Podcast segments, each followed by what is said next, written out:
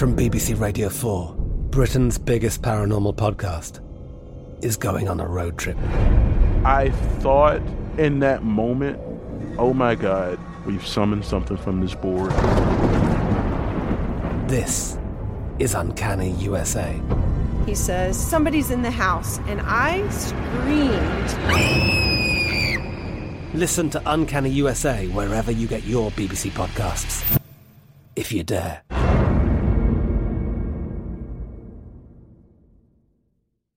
You know you've got a comeback in you. When you take the next step, you're going to make it count for your career, for your family, for your life. You can earn a degree you're proud of with Purdue Global. Purdue Global is backed by Purdue University, one of the nation's most respected and innovative public universities. This is your chance. This is your opportunity. This is your comeback. Purdue Global, Purdue's online university for working adults. Start your comeback today at purdueglobal.edu. You never want to find yourself out on the water fishing without the essentials. So it's best to always pack a Columbia PFG Solar Stream Elite hoodie to protect against the sun. I mean, it provides great protection and it's really breathable so you don't get hot. That's a win win. Columbia PFG has a lot of great gear, so before you head out on the water, head over to Columbia.com slash PFG to shop their performance fishing gear. The best conversations I have with my colleagues are the ones that happen when no one is looking, when we're not 100% sure yet what to write. Hopefully, having conversations like this can help you figure out your own point of view. That's kind of our job as Washington Post opinions columnists. I'm Charles Lane, Deputy Opinion Editor. And I'm Amanda Ripley, a contributing columnist. We're going to bring you into these conversations on a new podcast called Impromptu. Follow Impromptu now, wherever you listen. Over the legal driving limit when a coroner performed an inquest into her death. Another seven would be the number of months that transpired after the start of that initial inquest before a bombshell dropped. A bombshell so unbelievable that it would call the entire death investigation and autopsy into question. One would be the number on the UK charts that Back to Black shot up to immediately after her death.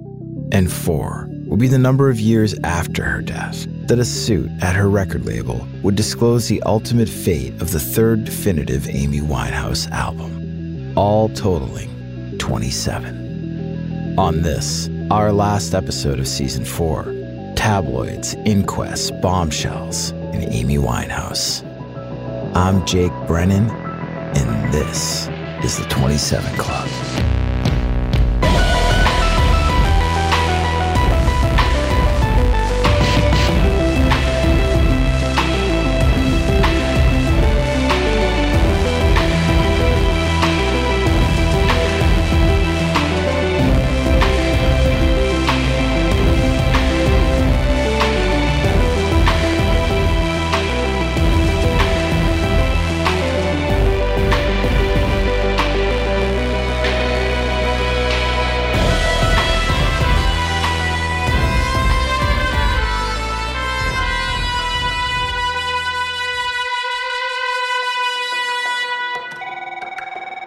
The phone rang out at Scotland Yard.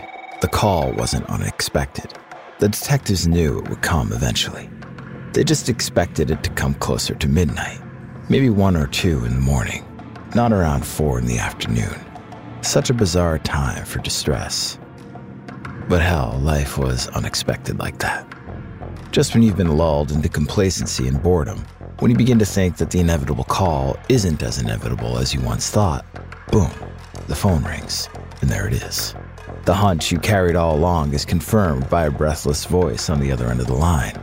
Report of an unresponsive adult female inside the residence at 30 Camden Square. The address was well known. Detectives braced themselves for what they were going to find inside. They imagined the worst a body that had rejected the hard stuff for the final time, a body crippled by years of abuse, a withered shell of its former self. 27 going on 72. They had stepped inside an Amy Winehouse residence before. Perhaps not this latest address, to be absolutely clear, this posh pad in an even posher neighborhood, but At the very least, they figured they'd be wading through a floor cluttered with old bags of crisps, balled up pieces of foil, empty beer bottles, half smoked cigarettes, and makeshift ashtrays. Probably a pair of panties or two, crumpled up receipts, maybe a half eaten white bread and banana sandwich on the counter.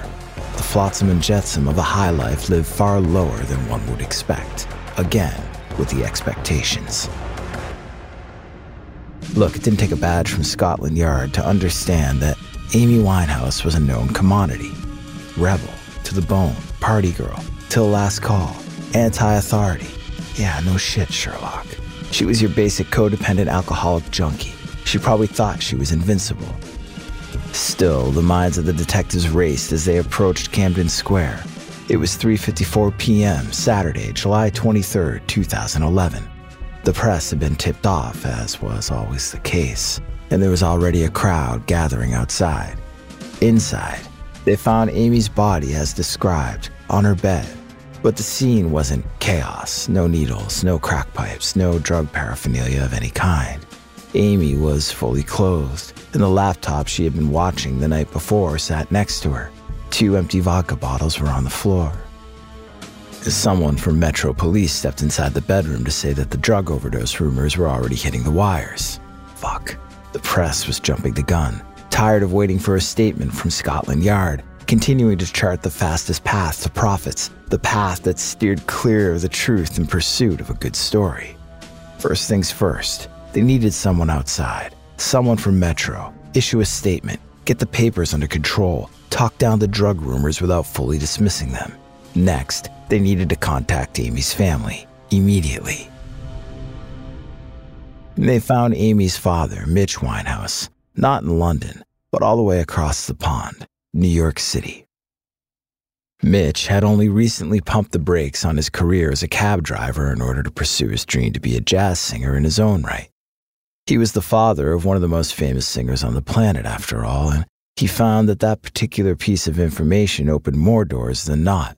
And so it was by sheer coincidence that Mitch was in the Big Apple to play a show at the famed Blue Note Jazz Club on the very day that his daughter was found dead in her Camden Square home.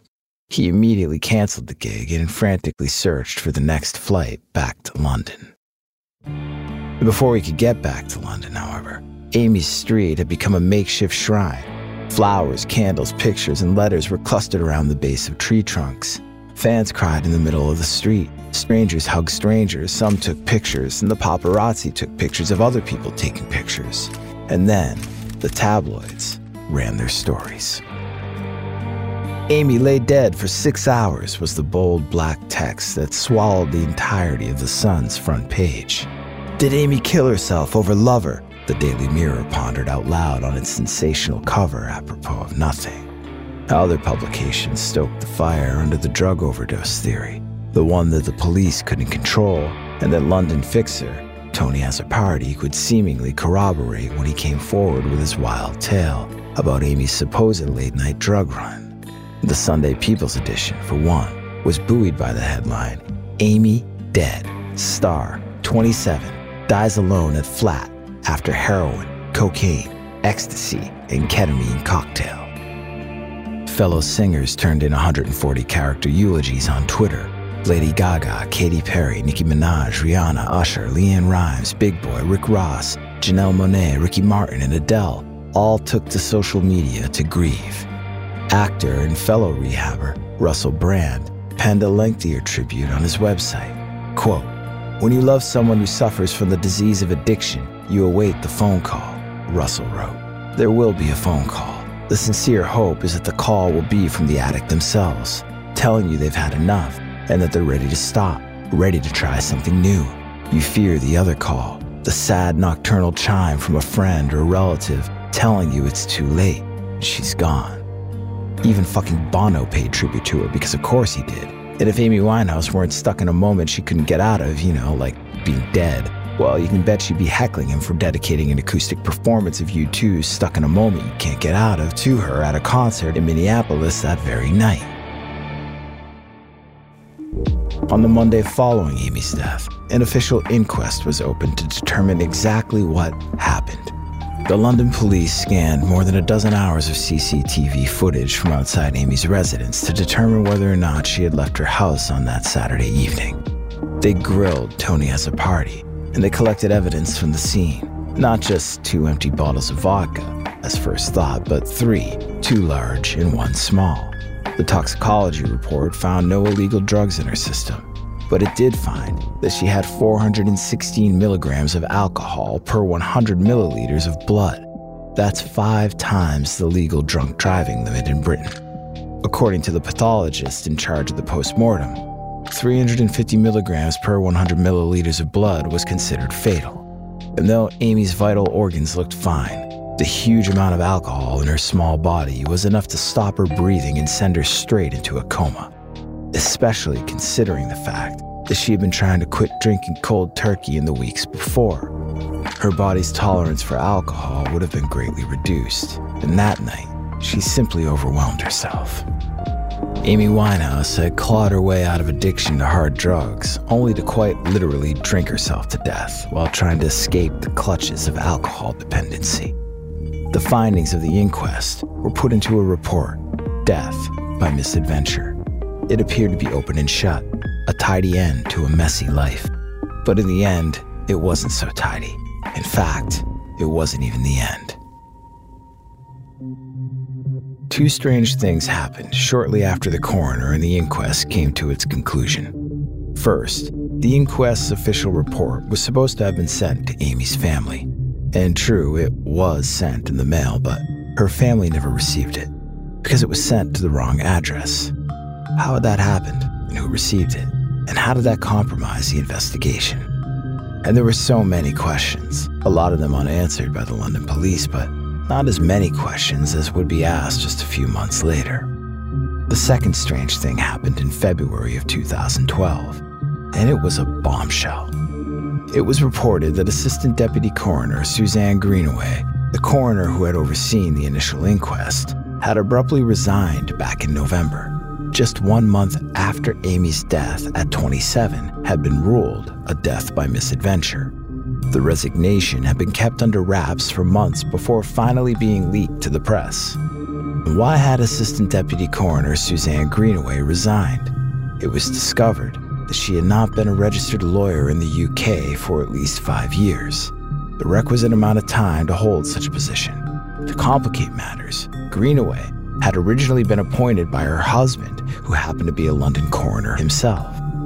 Greenaway did have tenure as a registered lawyer in her native Australia, which her husband assumed was adequate. He chalked it up to an honest mistake. Others chalked it up as he had another odd twist in what was supposed to be a quote unquote open and shut case. Honest mistake or not, the fact that Greenaway was technically not qualified to do the job of a UK coroner cast suspicion over the entire inquest. Something definitely did not feel right.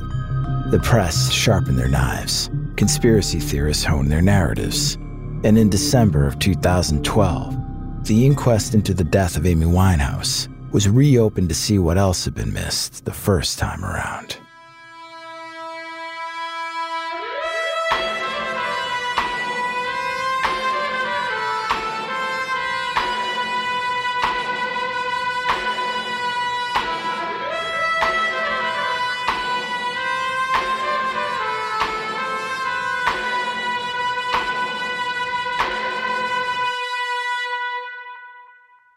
Jimmy Brown never forgot where he came from.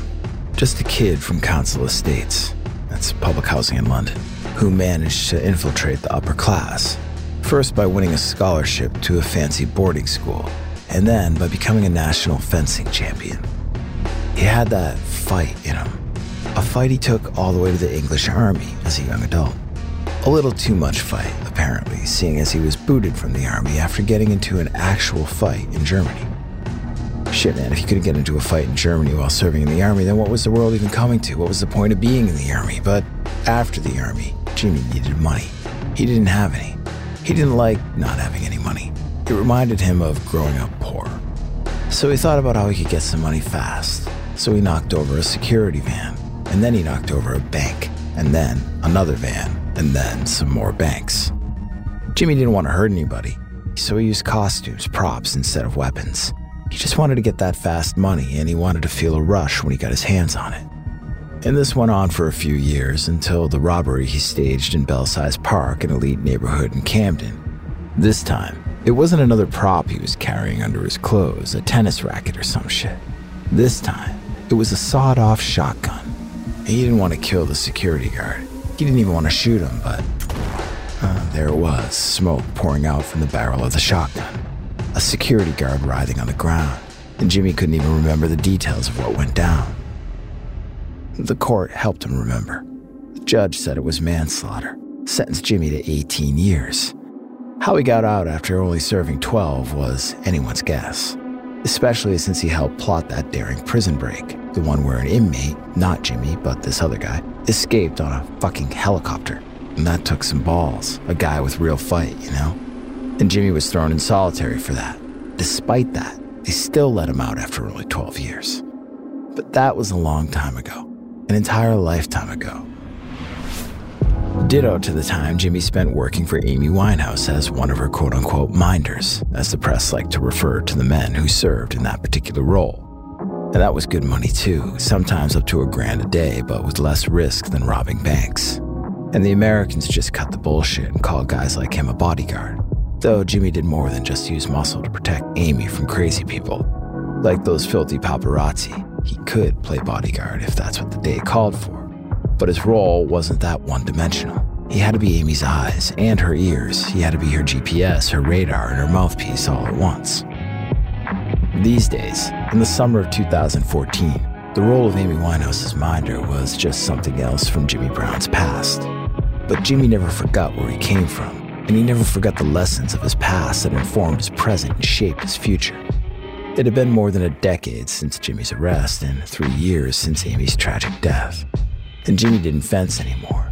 He wasn't an army man or a bank robber or a jailbreak mastermind. He was, however, a bit of a renaissance man, which is why it didn't seem strange to start fresh under the moniker Jimmy the Poet. He was set to read some of his original poems in September at Proud Camden, a venue and art gallery that Amy herself had performed at just a few years before. Jimmy the Poet had prepared a new piece called An Ode to Amy Winehouse, especially for the occasion. It was written with the benefit of hindsight and in the fading shadow of closure.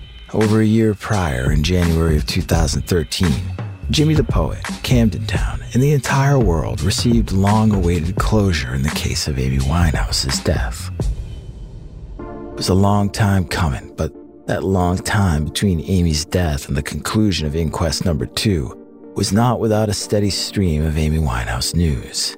Amy's parents inherited her estate, worth an estimated $4.66 million.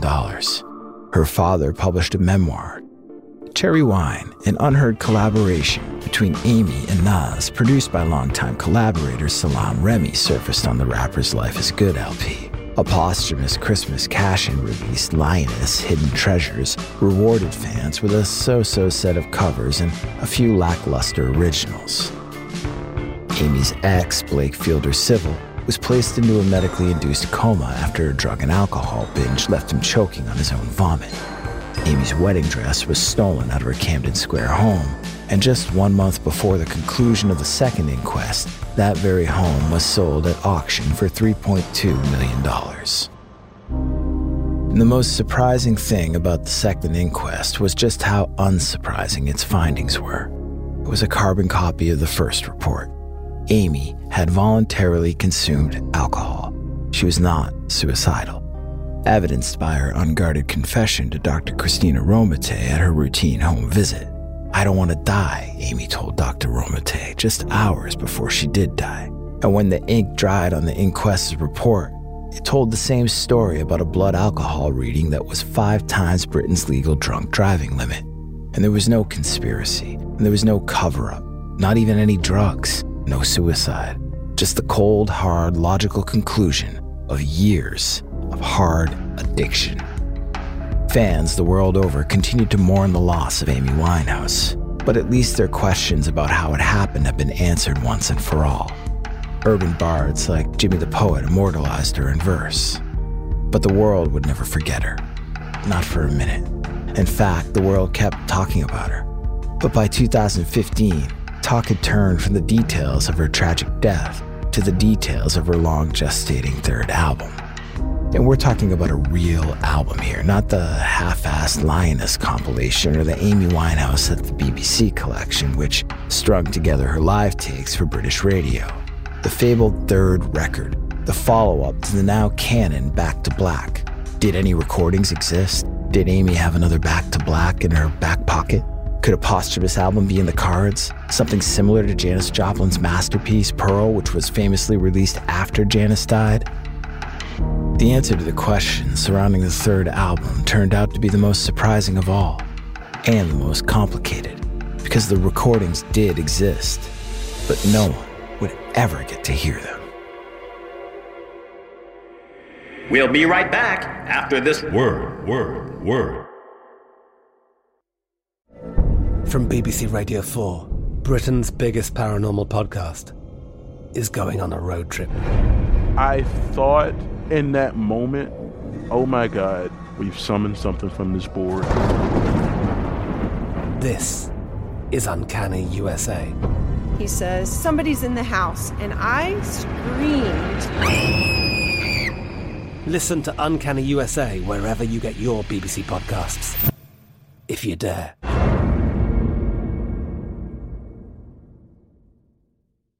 This is it. Your moment. This is your time to make your comeback with Purdue Global. When you come back with a Purdue Global degree, you create opportunity for yourself, your family, and your future. It's a degree you can be proud of, a degree that employers will trust and respect. Purdue Global offers working adults like you over 175 flexible degree programs to meet your specific career goals. These include associate, bachelor's, master's, and doctoral degrees and certificates. Purdue Global degree programs range from nursing to business to communication and more. Whatever your interest, we have the degree that will move you forward. You have the knowledge, you have the experience. Now it's time to get credit for the work you've done and earn the recognition you deserve with Purdue Global, Purdue's online university for working adults. You know you're worth it. We do too. So don't wait another second to get the degree that will take your career to the next level. Start your comeback today at purdueglobal.edu. Whether you're a savvy spender maximizing your savings with cashback rewards, a thrifty rate watcher seeking the lowest interest, or a travel enthusiast looking for extraordinary perks, Kemba Financial Credit Union has a visa to complement your lifestyle and unique needs. Apply today at Kemba.org to unlock a limited time 2% cash back on purchases and pay 0% interest on balance transfers for an entire year with a new visa from Kemba. You deserve a card that works for you. Restrictions apply. Offer ends June 30th, 2024. The 2024 presidential campaign features two candidates who are very well known to Americans. And yet, there's complexity at every turn. Criminal trials for one of those candidates, young voters who are angry. The Campaign Moment podcast from the Washington Post gives you what matters. I'm Aaron Blake, and I'm covering my 10th election cycle. My colleagues and I have insights that you won't find anywhere else. So follow the Campaign Moment right now, wherever you're listening. David Joseph, chairman and CEO of Universal Music UK, kept emotion out of it. It was just business. And in business, sometimes you had to make the unpopular decision. The decision that others couldn't see as good. Good for business, that is, because they were too emotionally wrapped up in it. Emotion. That was the mind killer, not fear. Emotion. Emotion blurred your vision. It compromised your ability to make decisions, the right decisions, and it controlled you unwittingly, like a drug. Emotion made things seem better or worse than they usually were. Emotion made you giddy with excitement one moment and blubbering with doubt the next. Fans couldn't take emotion out of it. They never could. And that was part of fandom. David Joseph, on the other hand, he could. And if he couldn't, well, then he had no business being in the business. The fans wanted to hear Amy Winehouse's now legendary third album, the one she had been working on with her go to producers, Salaam Remi and Mark Ronson. And so far, they'd heard nothing, not even a tease. The fans' desire to hear something, anything, from the vaults with Amy's voice on it was driven purely by an emotional need and the subsequent emotional response. But David Joseph could think clearly where others could not. He knew exactly where the demo tapes were for Amy's unreleased third album. He had the demo tapes. They were property of Universal Music, and he knew exactly what he was going to do with them. Fans were emotionally attached to a dearly departed Amy Winehouse in a way that bordered on evangelical. Even if half of the fans who obsessed over her in death were the same ones who tore her down in life, they had spent years pawing over tabloid reports until her fingers were stained with ink. They clicked on links at all hours until their eyes were bloodshot. They came to Amy Winehouse for the music, but they stayed for the perpetual drama. And that drama didn't end when Amy died. When word of her death broke on that July weekend in 2011, Twitter became ground zero for grief. Reportedly, 20 million people posted about the tragedy in the span of 24 hours. A tweet from George Michael's account read, It's a tragedy on two levels the waste of such a young life and the pain of those who loved her. But it's also a tragedy that we won't be hearing the exquisite music she would have given us. In the absence of exquisite new music, fans went after any music they could get their hands on. Stores couldn't keep Amy's CDs on the shelves. In the eight days following her death, Amy sold 110,000 albums in the United States alone. That's 8,000 more than she'd sold in the entire year and a half prior. Back to Black immediately rocketed to the top of the UK charts, it knocked Adele's 21, the best selling UK record by a female artist, down a peg. In the year following her death, Amy's albums continued to sell in numbers that far transcended the figures she sold when she was alive. From the summer of 2011 to the summer of 2012, 855,000 physical copies and 1.15 million digital downloads in the US. Another 1.2 million albums and 500,000 singles were sold in the UK during that same time period. Back in Camden Square, the first few days without Amy Winehouse in this world were felt intensely by the crowds that continued to gather. People multiplied. Shrines were beacons in the dead of night. Some makeshift memorials were thoughtful and multicolored. Others were drained of all color, like the empty bottles of vodka that sprung up next to roses and poems, knowingly jaded winks at the whole ordeal. A graffiti image of Amy with wings, rumored to be from the spray paint can of incognito UK street artist Banksy, appeared on a Camden wall overnight. Just days later, on Tuesday, July 26, 2011, 200 friends and family members gathered at Edgwarebury Cemetery in North London for Amy's funeral. Though attendance was strong that day, one person was conspicuously absent. Blake Fielder Civil sat in a prison cell some 200 miles away in Leeds doing time for burglary with a fake firearm. He'd have to mourn Amy's passing some other time. During Mitch Winehouse's 20 minute eulogy, a black butterfly fluttered around him. It landed on Kelly Osbourne in the crowd. Everyone took it as a sign. The truly mystical mourners knew about the significance of a black butterfly. It was extremely rare. It symbolized transformation, death and rebirth, freedom of body, mind, and soul. And the paparazzi, they didn't care. Not about mysticism, anyway. Not about science, not about butterflies, and certainly not about basic human decency and privacy. Following the service, Amy's ashes were buried near a black and pink headstone commemorating Amy and her grandmother. The paparazzi lay in wait, and they were up in the trees, legs wrapped around limbs while their upper bodies angled for the best shot. It didn't matter how much their joints burned as they contorted into strange positions. No pain, no gain. They stood on cars, perched just so for a bird's eye view glance at all the mourning on display.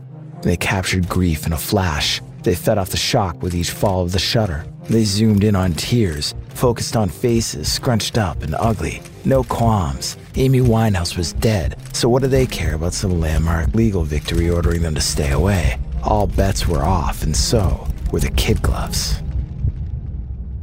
Years later, in 2015, David Joseph, sequestered in the offices of Universal Music UK, didn't have paparazzi to worry about. Luckily, they didn't follow him around. He was just a suit, all business. No one knew him from a hole in the wall. But he did have the fans to contend with. The ones who asked, some politely and some less so, about Amy's third album. What happened to it? When would they hear something? And they didn't want to let her go. And they didn't want to give up hope that there was new music, exquisite music, on the horizon. David Joseph was ready to let go. It was a hard decision, but It was just business, no emotion. He admitted that Amy's demos for her third album did exist, did being the operative word. They didn't exist anymore because they had all been destroyed. It was a moral thing, Joseph told Billboard magazine. Taking a stem or a vocal is not something that would ever happen on my watch. It now can't happen on anyone else's. Nothing new would ever be heard from Amy Winehouse again.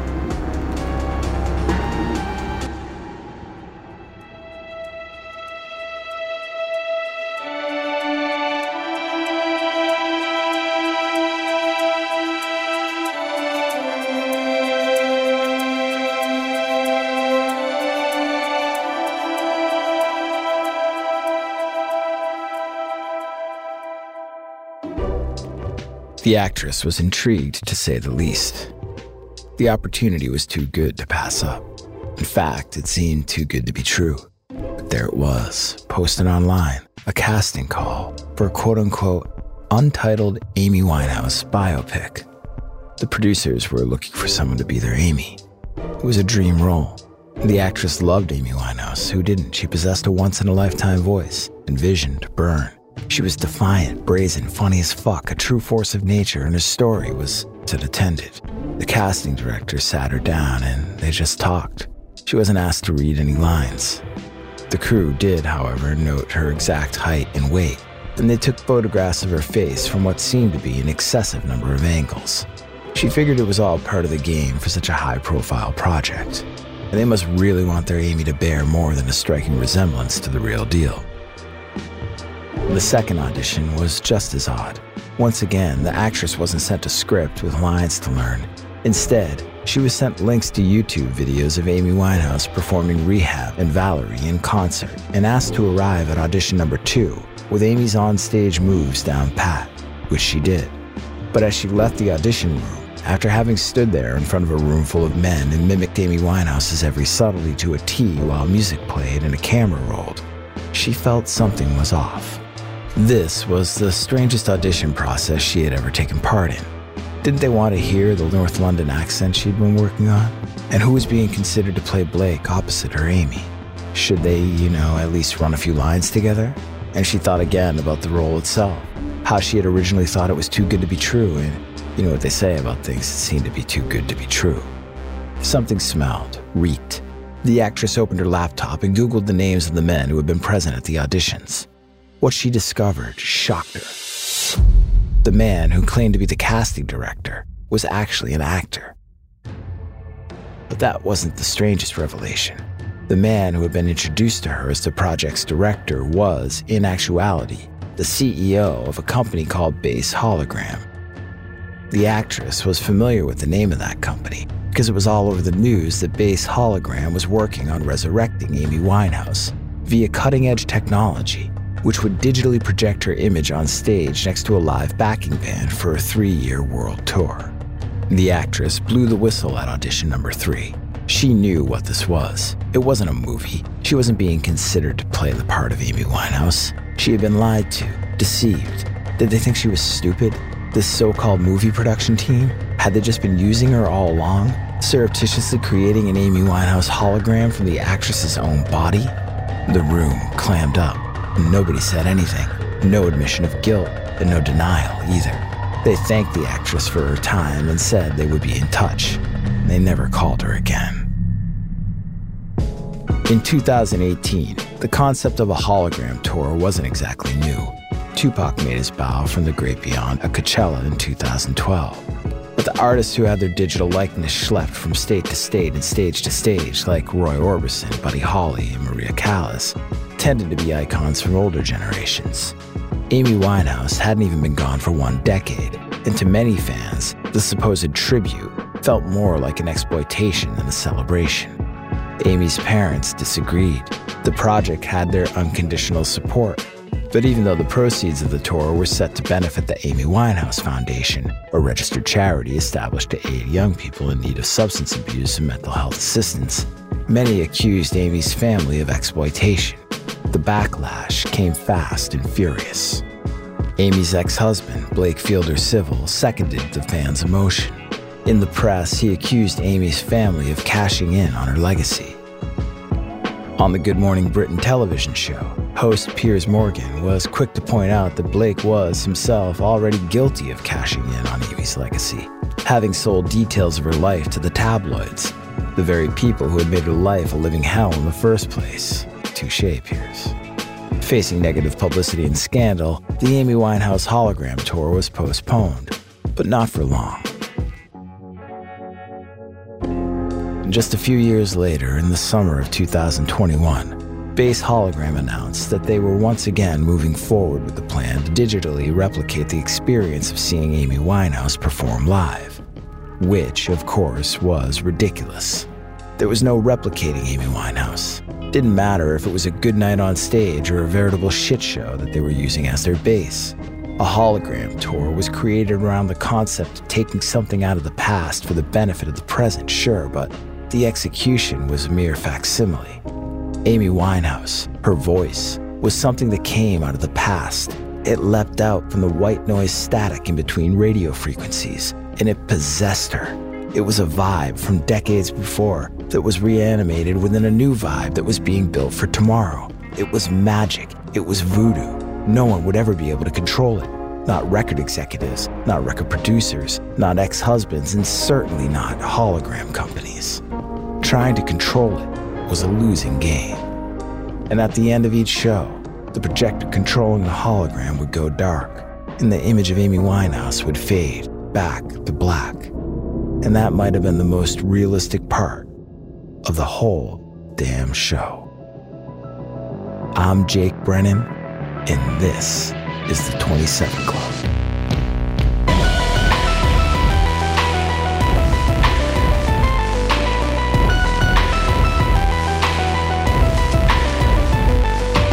The 27 Club is hosted and produced by me, Jake Brennan, for Double Elvis in partnership with iHeartRadio. Seth Lundy is the lead writer and co producer. This episode was mixed by Joel Edinburgh. Additional music and score elements by Ryan Spraker and Henry Lunetta. This episode was written by Ted Omo. Story and copy editing by Pat Healy. Sources for this episode are available at doubleelvis.com on the 27 Club series page. Talk to me on social at Disgraceland Pod and hang out with me live on my Twitch channel, Disgraceland Talks. For more news on your favorite podcast, follow at Double Elvis on Instagram. Rockarola. What's up for your ears? Hey everybody, it's Jake. Just popping in to say, hope you enjoyed season four of 27 Club, all about Amy Winehouse. Now that you're all caught up on Amy's backstory and final days, I wanted to share a story about another queen of the pop realm, Taylor Swift. You can hear all about Taylor's disgraceful fans and interstate stalkers in the season 9 premiere of Disgraceland, my other music and true crime podcast. You can hear that episode on January 18th wherever you listen to podcasts, or you can hear it along with every other Disgraceland episode right now exclusively at amazon.com slash disgraceland. Rockarola. From BBC Radio 4, Britain's biggest paranormal podcast is going on a road trip. I thought in that moment, oh my God, we've summoned something from this board. This is Uncanny USA. He says, Somebody's in the house, and I screamed. Listen to Uncanny USA wherever you get your BBC podcasts, if you dare.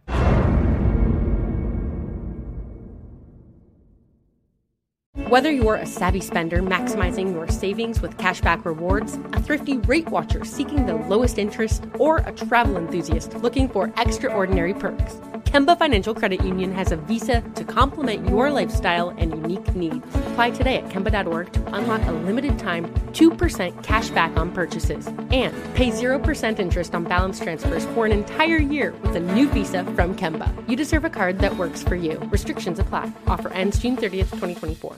We are the voice of NASCAR. The green flag is in the air, and we are underway. The great American race. The Motor Racing Network. NASCAR Cup, Xfinity, and Craftsman Truck Series Racing live on your hometown radio station and MRN or NASCAR.com. Martinsville, Talladega, the Chicago Street Course. We have the side by side action and last lap passes for the win. Photo finishes. Ryan Blaney will win. The voice of NASCAR, the Motor Racing Network work.